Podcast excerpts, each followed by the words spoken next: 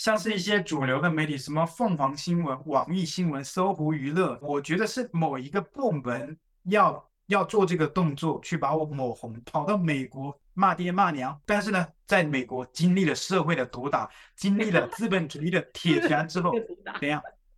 清醒了，说我清醒了。然后我呢，找了一个中国人结婚，他们讲的叫中国台湾省人，这也是中国人嘛？对对对。然后因为这个原因，我被中国警察抓走了。只是跟韩国的媒体去分享这个访谈，我没有说啊，共产党怎么样怎么样，我没有说我要去反共，没有什么怎么样怎么样。只是这个访谈很简单，分享自己的经历，却把我的家人被警察轮番的一个礼拜去我们家家访去调查，我才决定我要。去自己让自己的声量越来越大，因为当我的声量越来越大了之后，如果说他们再去骚扰我的家人，那我可以在自己的平台上、自己的媒体上面去发表这个东西。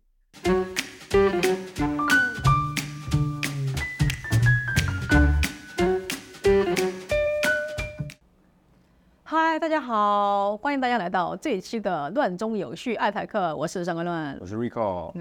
哎，Rico，好久不见了！我非常期待你给我带来一些最近的八卦。你最近有没有注意到什么新闻啊？好，那这边的话有两条，一条就是呃，《纽约时报》最近有采访了这个呃，在 X 上面，就是之前的推特上面，呃，粉丝过百万的一个推特的博主，就是知名的话语领袖李老师，不是你老师，这样子，就是想要问问看上官姐对于这一个李老师的看法跟。关于他的这篇访问的内容，你有什么样的见见解？哇，其实我对这个李老师非常的感触。虽然我想采访他，但是他没有回我，但是我还是对他抱有非常非常崇高的敬意。为什么？就是呃，他本来本来他是完完他完全可以成为一个怎么说呢？一个。岁月静好的艺术家呀，他他他在意大利，在在米兰，对吧？他靠艺术，他可能就慢慢的可以留在意大利，然后呃，然后呢，他回中国也可以岁月静好，然后也可以也可以好好的赚钱，然后而且他他也镀了金，而且他已经在赚钱了，他完全不用去关注隔那么万里之远去关注中国的疫情，去关注中国的白纸运动，但是呢，他非要为正义发声，嗯，然后呢？自己把自己一步步的逼上了反贼的道路，而且还是一个影响力非常大的一个反贼。然后呢，他在中国的他的家人也受到非常呃非常严重的打压和威胁。然后他现在呃，据说我看了个报道，他呃自己在闽南就是其实生活的，但但当然我是希望他能够通过做 YouTube 啊，做呃做这个呃呃做这个 Twitter 能够多赚点钱，就是至少自己生活就是不要因为中国的打压。而受到呃困窘，但是呢，就是你，所以你看他受的，他付出了这么大的代价，他依然还要为呃中国的不平等发声，他还是要为中国的民主发声。我非常非常佩服他。我觉得就是我们现在说海外反贼那么多，然后经常有人骂，你看海外反贼一团乱嘛，什么 Me Too 都搞出来了。但是我真的也也希望就你看，就是反贼，呃，不是反贼这个词其实我不太喜欢。我觉得就是看。海外的异议分子其实现在越来越专业的，越来越保持本心的，保持自己善心和开放心态的，其实越来越多。而且他有两句话，在采访的时候讲两句话，我觉得感触很深啦。就是他说他是一个没有未来的人，哎，他觉得这个东西是所有人的问题，不是只有我遇到，我只是一个管道。我你知道，我看到这句话的时候，我想到谁？我想到刘晓波。哦，就刘晓波，对对，他被破坏成那样，你知道他的一句话，但这句话还是很多人骂他，但是我觉得。我们应该认识到他的一种，就是一种那种可以说是无尘的那种善性，就是他说我没有敌人，明明他的敌人那么那么那么大，但是呢，他认为就是我们必须要知道现在整个问题是整整个社会的问题，整个中国的问题，整个世界的问题是怎么这一步步走到这儿来的。我们呃就是如果把它归结成一个单方面的问题的话，可能我们始终找不到答案。我觉得可以这样去理解。所以这个李老师，我觉得哇，他也真的是一个把自己。放得很低的人会佩服他。那就是延续刚刚就是讲到这个关于呃中国政府对于异议分子的这个打压。对。接下来要讲的这个新闻就是，但是就开始呃他去抓一些网络上的博主，他如果在唱衰中国经济这件事情，就会被扣上危害国家安全的骂名。很荒谬，你知道这个事情我我我也看到了，这事情荒谬在哪儿吗？就第一个就是。他真的是发的通通告，而且我也看到好多博主就是发截图，你知道吗？发截图，他们后台真的收到那个管理员跟他们说，你不要唱衰中国经济，对，直接让他最近不要评论经济，因为之前那些就是讲股票啊，讲那个那些的什么经济，对对，经济领域的博主，我就觉得很搞笑。就第一，中国的经济是。唱衰才才衰的吗？难道之前中国的经济是唱红才红的吗？哦，这个倒是很符合中国了，可能就是唱红啊。对，就靠统计局把统计上去的。啊，对对对对对，我就一直在怀疑这个，怀疑这个数据了。那这是第一点，还有第二点，你有没有发现，就是一个很重要的东西，就是这关于这个公告是谁发出来的？它不是中国的经济部哦。也不是发改委哦，嗯，他是国安部，对啊，国家安全部发。对呀，我天哪，我觉得放在全世界都很荒谬吧？对，就什么时候经济要靠国安部来引领？你一个情报部门，成天说人家这个是什么特务，那个是台务，结果他自己才真正是培培养特务的一个呃机构嘛？对啊，他来管经济，你说你肯定可以看见，可以看出现在中国的经济到什么程度了？而且反正就是，而且他就是亲自还要还要亲自跟各种大 V 嘛，就是这样不要唱衰经济。但是他，但是我觉得他可能也只管的，只管得了大呃强烈的大 V 而已。嗯。我当然他可能也想敲山震虎了，让你们海外的大 V 也小心一点。最近连经济都不能唱衰了。对哎，所以说到海外的大 V 啊，就是那个还有海外的这些些异议人士们，所以今天我也很想就是邀请一个，也是一个像。这个李老师不是李老师的这样一个人，就是他可能好像也像李老师一样，哎，因为关注这个，因为关注呃真正的中国真正的呃真相，然后一步步被逼成一个海外异人士，也是一个大 V。然后他怎么样，他怎么样成为像李老师今天这样的处境的呢？嗯，当然我也是啊，但但但是呢，我的路可能稍微有点不一样，就是他怎么样一步步的。像林冲一样被逼上梁山，然后还有怎么怎么样，在这个过程中依然保持自己的本心，依然在关注呃中国的民主化，同样也非常非常的关注台湾的安全和台湾的独立性的呢？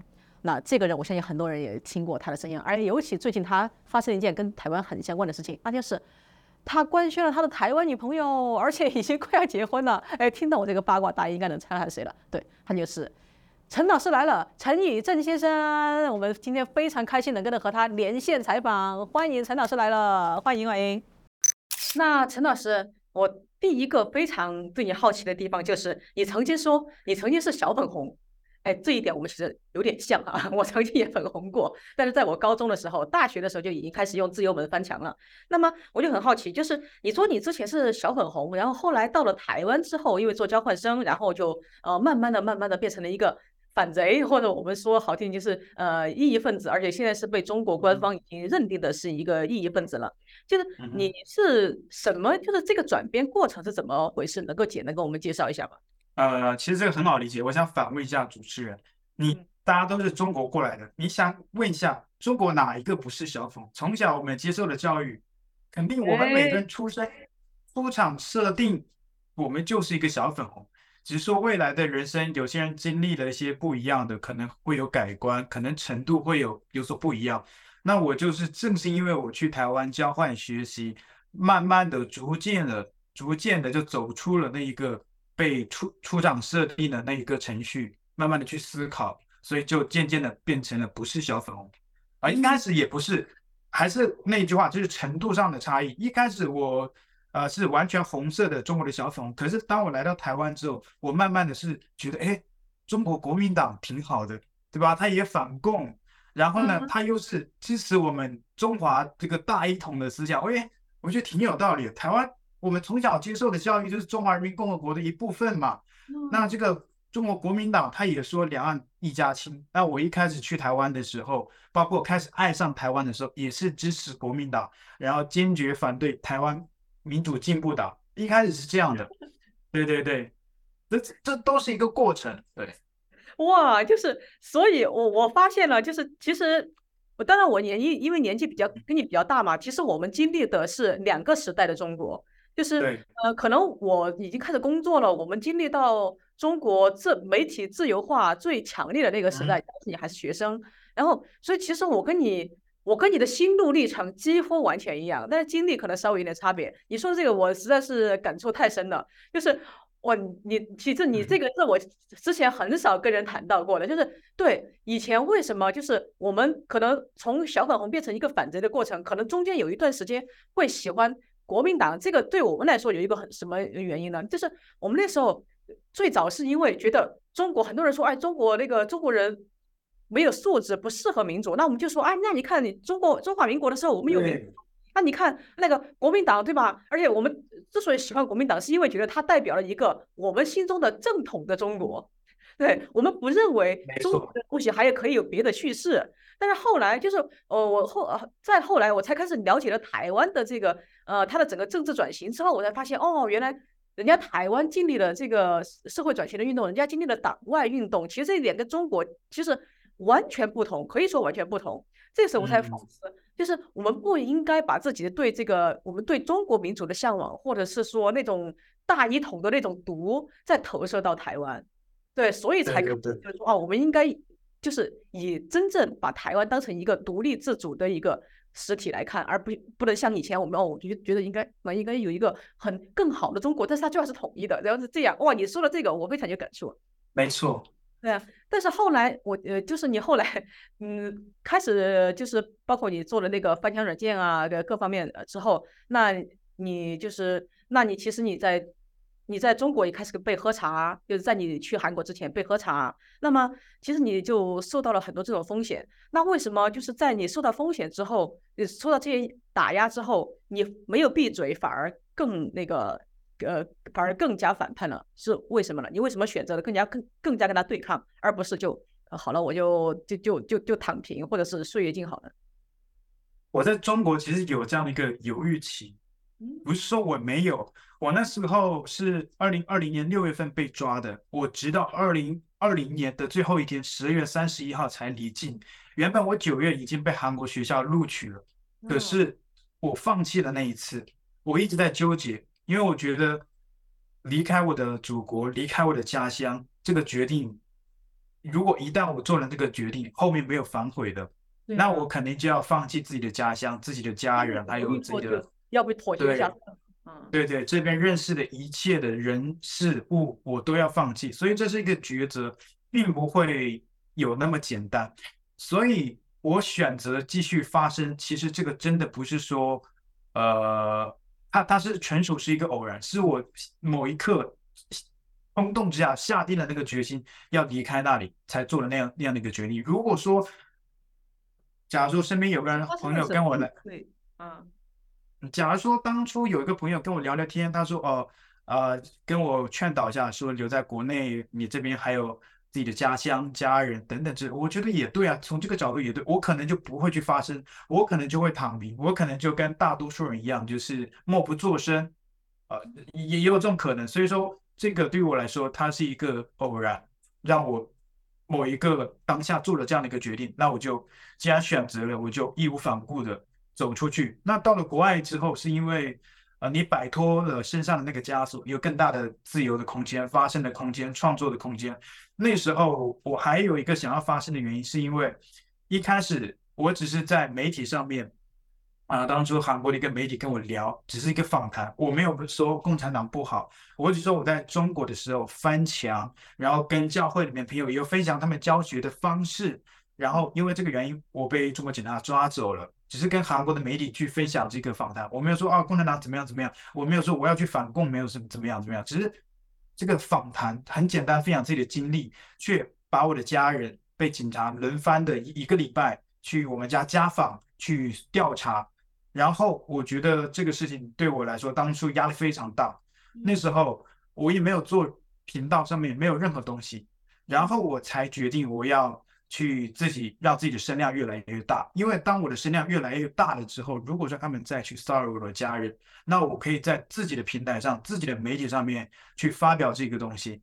因为，对对，因为共产党他并不傻，以我的个人的观点，共产党他并不傻，他不会做那个就是呃，嗯，就是搬起石头砸自己脚的事，因为他的目的就是维护自己的那个形象，他不让。就是中国政府的官方的形象在海外以及在中国的国人中的形象是这么不好的，所以当如果我有声量的话，他去找我的家人，反而我把这种不好的事情搬上荧幕，对他们来说是没有可利可图的。所以也是正因正因正因为我现在做这个媒体之后，我的家人其实没有什么事。有时候一些观众啊、粉丝可能会担心，事实上共产党没有去找我家人喝茶，只要我没有犯重大的政治错误啊，比如说我我反共，或者是我反对习近平要他下台，我这些言论呢、啊，即使我今天身在美国，啊，或者是以后我身在台湾任何地方自由的地方，我还是不太敢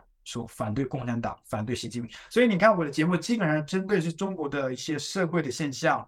一些乱象，一些提出的批评，对于中国当权者，我还是不太敢去批评。对，哇，你的你的坦诚让我佩服至极，你知道吗？就是，而且我有强烈的共鸣，对对对，就是呃，怎么共鸣？就我的经历跟你也非常的像，嗯，就是我也发现，我经常在，其实经常有媒体在采访我，就是说，呃，为什么就是现在你讲这么多，你不担心吗？我经常说，因为共产党它是。尤其是中国的这个安全部门，他是看人下菜的，就很简单。就以前我从我从二零一零年就开始喝茶，那个时候我还只是一个 Twitter 小网友的时候，他们对我态度很恶劣，因为他们怎么对待那些被抓的法轮功，怎么对待甚至怎么对待那些小偷，还没怎么对待我，这个态度哈。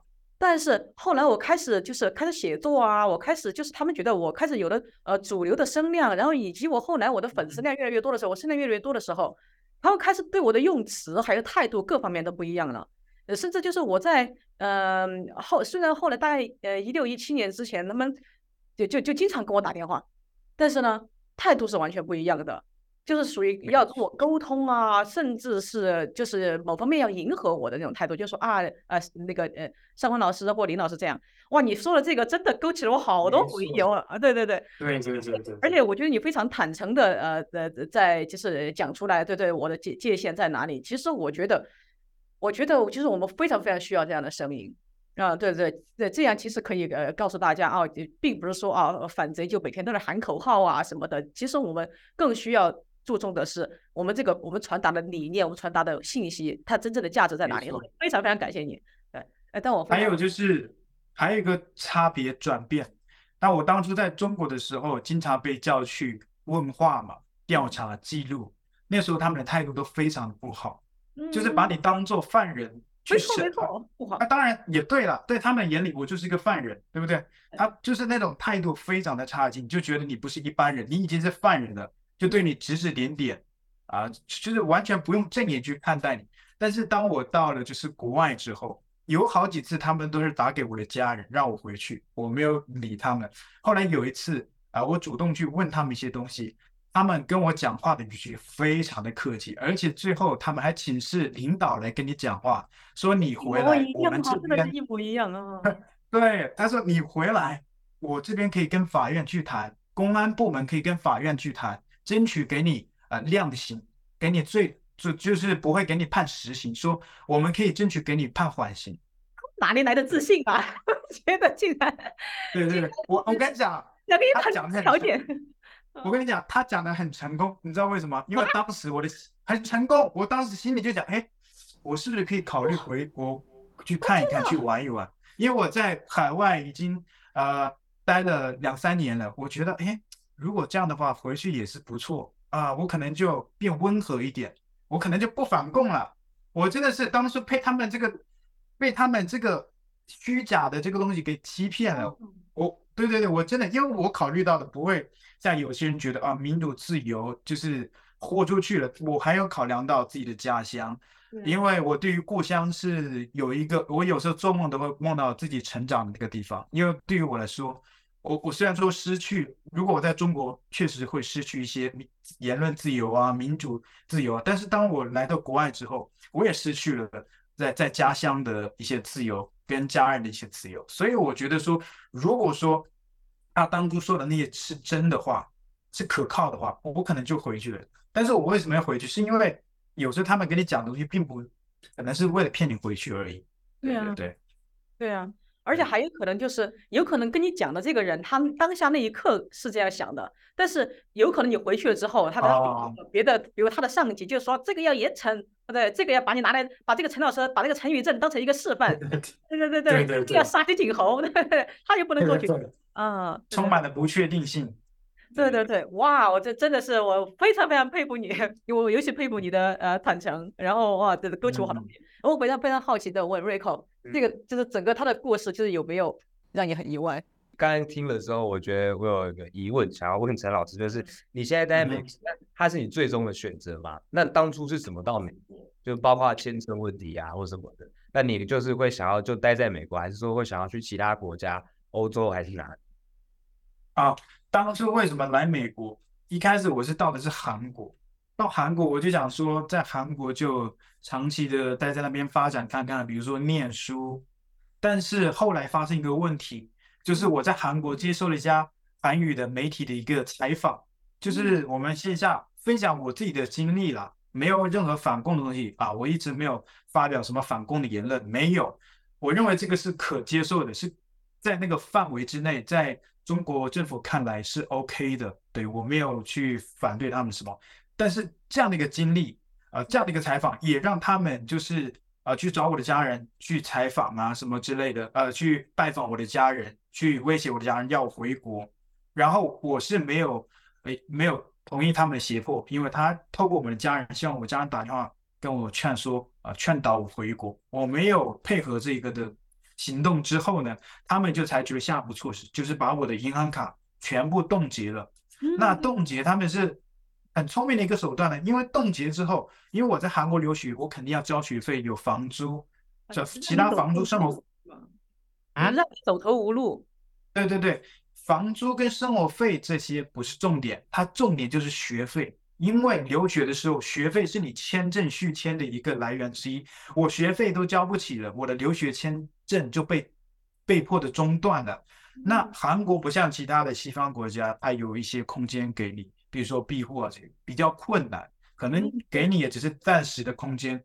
所以我当时那个学费没有交，都没没有及时交的时候，已经收到韩国的那个入出国管理局的那个信了，对。啊，有包括说你如果啊多久之内没有去报到或者是签证续期的话，他就会有一个罚款呐，呃一些处罚之类的。后来我就争取在那个时间之内把钱凑齐了，然后才啊延续了一个学期。然后在接下来那个学期，我就开始呃去到处想办法看能去哪个国家。但是那时候疫情的特殊时期，很多国家的签证都是停止办理的。那只有美国是呃可以继续办理，那我就去申请美国的签证。而且还有一个必要的因素就是，全世界的其他国家大使馆也是关闭的，也只有美国大使馆是继续呃呃对对继续在运行的。所以在那样的一个机会之下，才只能选择来美国。一般我也不会选择来美国，因为我对美国也没有太多了解，而且给我的印象是美国签证不是那么好申请的。对，那时候我申请美国签证，大家都说不可能，因为疫情的时候。会有一个叫不必要的国际旅行，对。哎，那你这样很幸运，很顺利吗？还是很顺利，很顺利。嗯，对对对。然后基本上我看到的其他的外国人都被拒签了，然后我就。为什么？当时你是有讲述你的这个就是受受到害的吗？这些还有一些小粉也像你这样留言的，其实这些言论对于签证政策是完全不了解。为什么？你一旦讲了这些内容，你就会被拒签。哎，你不能讲这些啊！你去申请签证，你还讲哦哦，我被迫害，那不很显然有重大的移民倾向吗？也不就表示着你入境美国是为了寻求那个移民的福利嘛，政治庇护嘛？这个是不可以的。你只能在不管是翻墙偷渡也好，你进了美国之后，你再去申请这些是可以的。可是你在美国国境线以外，你在大使馆，它是没有任何呃。比如说难民啊，或者是庇护啊，这些都是没有的。你只能申请移民签证或者非移民签证。你来旅游就是旅游，没有其他的选项。最近啊，就是呃，想跟你打听个事情，也不是打听，就是就是等等八卦一下。就最近有有一个呃，就是因为我刚才听你的故事一路过来，可能你跟我还有一点不一样的，就是你一路过来更多的是有一种被逼上梁山，你你就像一个豹子头林冲一样。对，一步一步感觉都是正好是被呃逼上梁山，嗯、但是呢，因为我是就是我反贼的太早了，然后更多的是自我选择，嗯、因为做媒体嘛，媒体出来就每天看那些东西，嗯、因为我们做媒体的人，我们一边我们知道真相到底是怎么回事，另一边呢，我们是又被迫就是做不同的报道。然后每天都会做各种禁令，所以很多时候其实我们是一种主动选择，就是可能他还不不怎么迫害我们的时候，我就我就往前冲，呃呃是是这样一回事。最后也跟你一样，就慢慢就回不去了呀。然后最近呢有一个，其实他可能其实可能呃综合了我们我们两。我们我们我们两个的这种经历或者选择趋向的这个人叫李老师，就是李李老师不是你老师的那一位，嗯、呃，我不知道您跟他有没有互动啊？就是呃，这个人他也是，他最早他可能也没有想到，就是在疫情期间帮助疫情啊，帮助白纸运动在发生，没想到遭受到这么强大的打压。那么我就想知道，就是除了你刚才的那些，就是你在你人在海外。然后受到这些打压，那么你还有没有听闻到，就是像你啊，或者或者李老师啊，还有其他的，有没有你其他的你没有听到过的这种打压的手段呢？就是怎么样，呃，就是给海外人士施压的？啊、呃，我身边是非常多的，然后还有一种其实蛮多的，但是我基本上没时间去看。就是当我打开我的邮箱，很多人投稿。让我去，希望能够在我的节目上去讲一下那些故事。可是那些故事有些真的是太常见了，没有办法每个人的事情都搬上来讲。所以说这种案例是非常多的。比如说有时候我一醒来打开邮件，他某一个中国国内的小粉红，哦不是小，这个就是一般的那种访民啊，或者是一些一般的比较比较就是呃，像我前阵子打开我的邮箱。他还还有一个人给我传了邮件，说他家的房子被扒了。他讲了下他他们房子家被扒的那些东西，还包括一些产权的什么证书，还有一些法律的文件啊，全部都发给我的邮箱，希望我能够把这些东西能够证据丢出来，让让然后让观众能够知道他正在经历的遭遇的。可是这种不是头一次，因为经常会收到，所以说这个是非常常见的一个现象，对。这个我跟你分享一下，因为我也经常收到，就是一般对他想找海外，我我啊，我跟你分分享一下，就大概有几个原因。第一个是，他们可能一般他他会去自动去找那些名单，他觉得那些大 V 可以帮他申诉的，他都会发邮件。他可能是就是一键群发的，可能发了很多人，嗯，你是其中一个。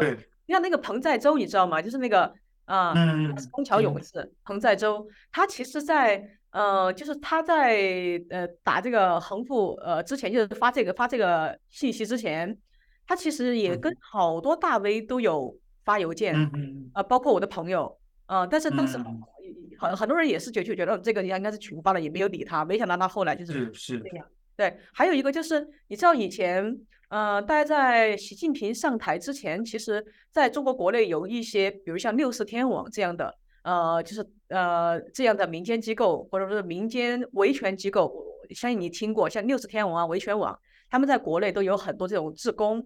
然后呃，但是呢，后来他们这些嗯这些老大像王琦啊，他们被抓了嘛，所以呢，这些访民他们以前还有在境内还可以找到人，找到六十天网、维权网帮他们发这些东西，但是这些人被抓后，他们也没地方发了，所以他们的确现在就处于一种原子状态。就是四处打游击战，然后就像跟你我这些发、嗯、发邮件，那就是你刚才说的，那现在那些警察他们还会找你的家人吗？没有，现在从来没有找过。我觉得这个也是就像你说的，因为声量大了。我觉得是有迹可循的，因为他们过去也不断的找过我几次家人，但是透过他们的。这些行动，他们自己可以有一个判断，就知道我大概会不会回去，可以看得出来。找了那么多次，我也没有跟他们联络说，呃，我回去，哎，可不可以给我减轻点处罚？我也没有主动找过他们问这些。所以说，他们问了很多次之后，呃，我没有给他任何答复，他们就觉得可能，哎，这个人没希望了，没救了，他不愿意回到祖国，那算了，去找下一个人吧，就看他能不能回来。比如说找上官乱。啊，现在国内发展好。对啊，我跟你讲，我我我我比较比你早 早一点进入这种状态，哎，我太有共鸣了。哦、你讲的这个，真的就是他会发现，哎，没有用，而且还可能有风险的时候，他就不找你了。对，他或者说，只要你不在一个呃，只要他觉得你不超出一个范围，但是那个范围我也我们也不知道在哪里，他们可能自己也不知道在哪里。对，所以他会评估，嗯，就啊，看现看他呃上官段现在这个声量，可能找他的话，搞不好这个。对吧？搞不好还鸡飞蛋打，不知道搞得多搞成搞成多大的事情，嗯、所以他反而不找了。对对，这个我们的思路都很像，就就是就是，如果你没有办法反抗，那就那就一路把这个事情捅到底，把它捅大，反而就会忌惮见人下菜。我们中国人是一句话，见见人下菜。对对对，呃，Rico 有什么？我我其实就是想要知道是呃，一个是就是刚刚我还是想要知道，那就是陈老师，你最后会选择你想要长期待的地方是还是台湾嘛？那你的计划？哦，对，这个是很重要的。以我去了那些国家，像是韩国啊、美国啊，然后台湾啊，我觉得心中如果是最后居住的地方、生活适合生活的地方，我觉得还是台湾。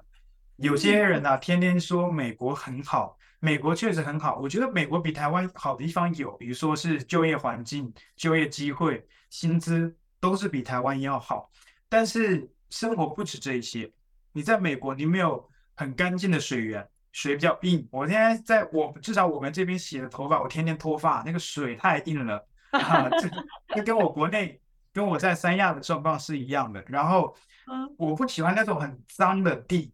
但是你在美国出去逛个街，哇！我昨天圣诞节我去外面去玩一下，看到地上全是垃圾，跟中国有的一比了，真的，美国没有干干净到哪里去。然后你稍微去一点大一点的城市，或者是人比较集中的地方，然后你会看到又是很多各种各样人类身上的东西，比如说帽子、鞋子，甚至有人体内排出来的大便。所以我不喜欢，对对对。我不喜欢这样的，对这个，这也是一个问题。另外一个就是税收，美国是全球征税啊，你就算你不是公民，你是永久居民绿卡，你不管在任何一个地方，你都是向美国政府征税。当然你会觉得，哎，征税每个国家都有征税啊，可是美国真的税很高。对对对，尤其像我们做 YouTuber，我们也会被征税，对不对？对，你做 YouTube，我，我都完全没有，我绿卡什么的签证都没有，他还是会征我的税啊。而且你真的那个还只是谷歌公司向美国政府交的那个基本的税。如果你在美国像我这样，你还要交一个个人所得的税，那个更高。对，所以是我是双重在美国交 YouTube 的税。哦，还有一点啦，哎，你讲，医疗很贵，美国医疗很贵。当然不是，对对对对，当然不是说你没有买保险，没有买保险那个是天价，那个是天价，你会倾家荡产。我讲的是。你买了保险之后，你的开销也是很大。你去看病，大病的那个开支也是非常大，而且台湾真的是排排行非常靠前。我现在我现在买的保险是最便宜的，每个月三百美金，三百美金你算一下，三三百美金乘以三十的汇率，三三得九，是九千台币嘛？还是九万台币？九千台币，九台币吧，每个月。哦，对，对啊，啊，每个月九千台币耶。就是我，我之前跟你，呃，我这也是想跟你请教，就是你来台湾做交换生的那个时代，其实陆生是没有鉴保的，对吧？现在，对啊，而且我想特别要跟你分享，就是你是最新，好像是从一月份开始，而且是赖清德，呃，就是呃在强推的一个政策，就是从一月份开始。在台湾的陆生也可以纳入健保了。对，之前很多人就说，哎，民进党一点都不想，呃，这这一一点都不想搭理在台的的中国人呐。这个的什么什么一党很真的，对的，很很仇视在中国的大陆人。但是，对啊，你知道现现在已经在给陆生买健保了呀。很好的福利。我我想问，如果来台湾，你不怕被就是台湾如果开开开打，你不会觉得这边超超危险的？哎，对啊，我并不会觉得。因为我之前在中国，如果说真真真的说很危险的话，那我原本出生在中国，岂不是也很危险？毕竟你会觉得两岸会开打，那中国也会成为，也会像是经济上面也会受到很大的影响。所以有可能有战争啊，然后然后再再不是志愿军。对，嗯，我觉得战争的话。只要它没发生，很多人一般都会觉得比较遥远。我也是这一类人，我会觉得战争离我们挺遥远的。但是如果一旦战争真的到来，其实我也不太害怕。对，嗯，对对对，聊个八卦啊，因为最近你官宣了，跟你的女朋友官宣了嘛？结果好像就是已经很久不搭理你的中国媒体，现在竟然最近突然，对啊，中国媒体居然突然报道你的的这个新闻。对对对。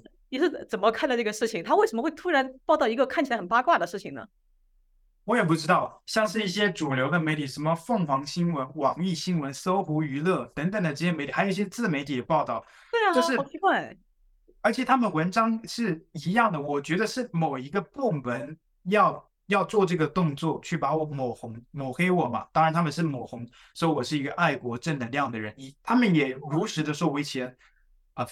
不太喜欢中国，然后去了国外开始抨击中国。当然，这个的说法上有点出入。我没有抨击中国，我抨击的是中国政府。他在文章里面提到，啊、呃，我过去也是比较讨厌中国、抨击中国的。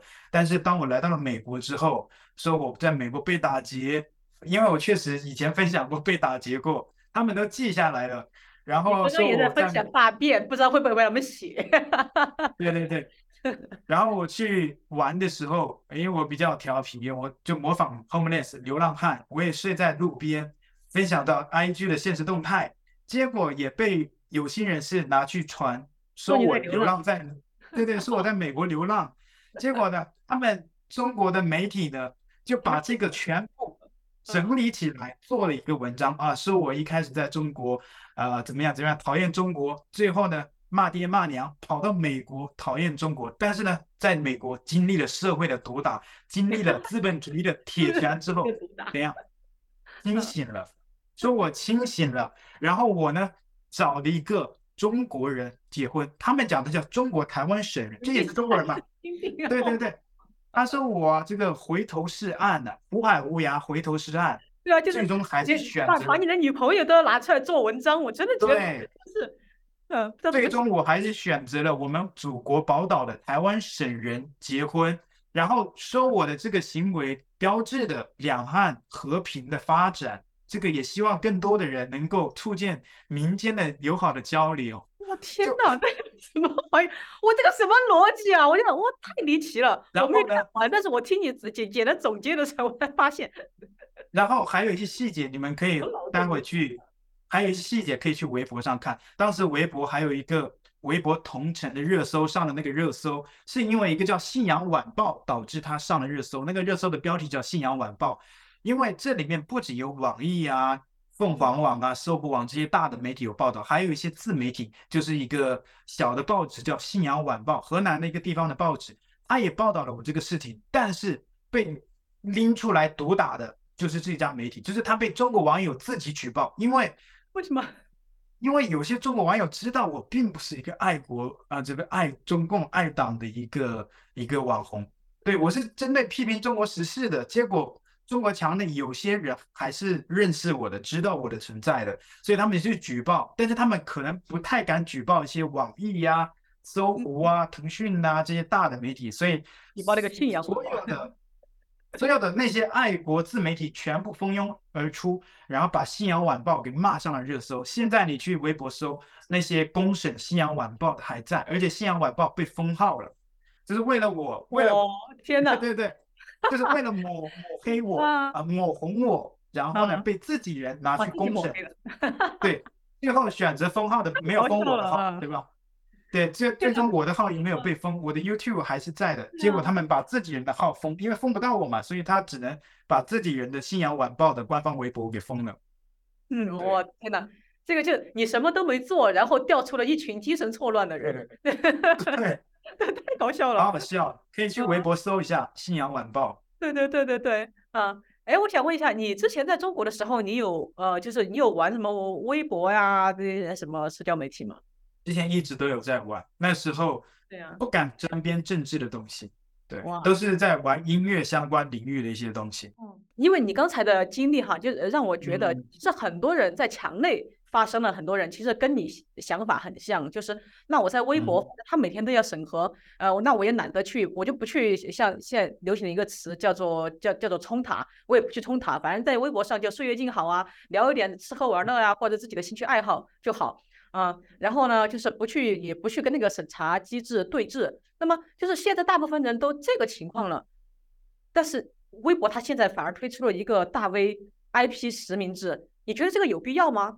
如果没有必要的话，那它的用意是什么？我觉得，我个人的角度来说，如果从中国官方政府的角度来讲是有必要的，因为它经历了像疫情的风控，啊、在那么样的一个极端的管制之下，还是有。漏洞，还是有人民发声的突破口，还是发生了白纸革命。对于中国政府来说，他还是会担心的，还是会怕人民发出声音的。所以，他像是疫情解封之后，就进行了集中、更加集中的这个信息的管理，包括像是微博的一些大 V 的实名制。